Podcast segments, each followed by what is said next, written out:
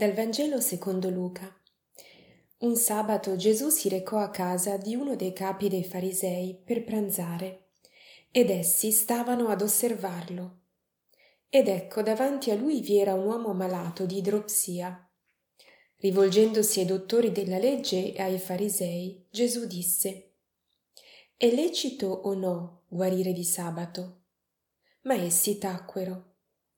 Egli lo prese per mano, lo guarì e lo congedò. Poi disse loro, Chi di voi, se un figlio o un bue gli cade nel pozzo, non lo tirerà fuori subito in giorno di sabato? E non potevano rispondere nulla a queste parole. I farisei osservano attentamente, eppure non vedono.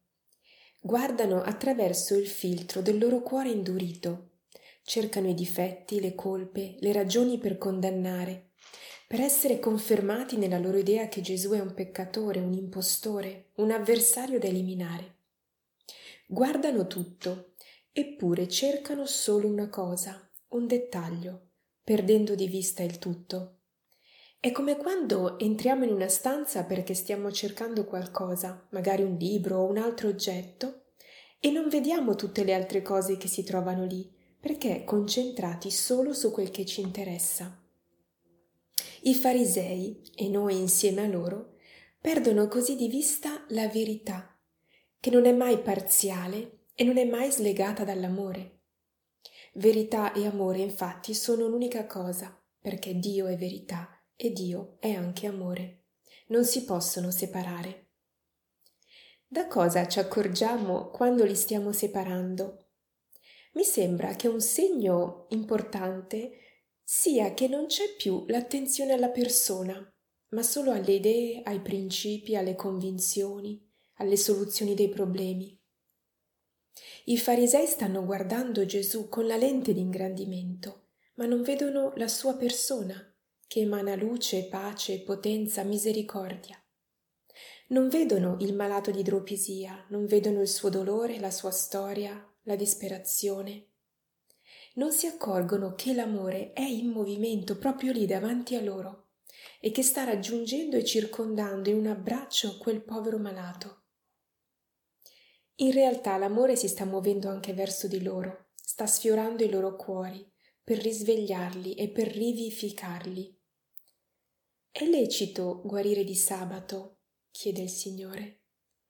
Ecco l'orizzonte più ampio, il vero senso della legge, l'amore di Dio e del prossimo che vanno sempre insieme.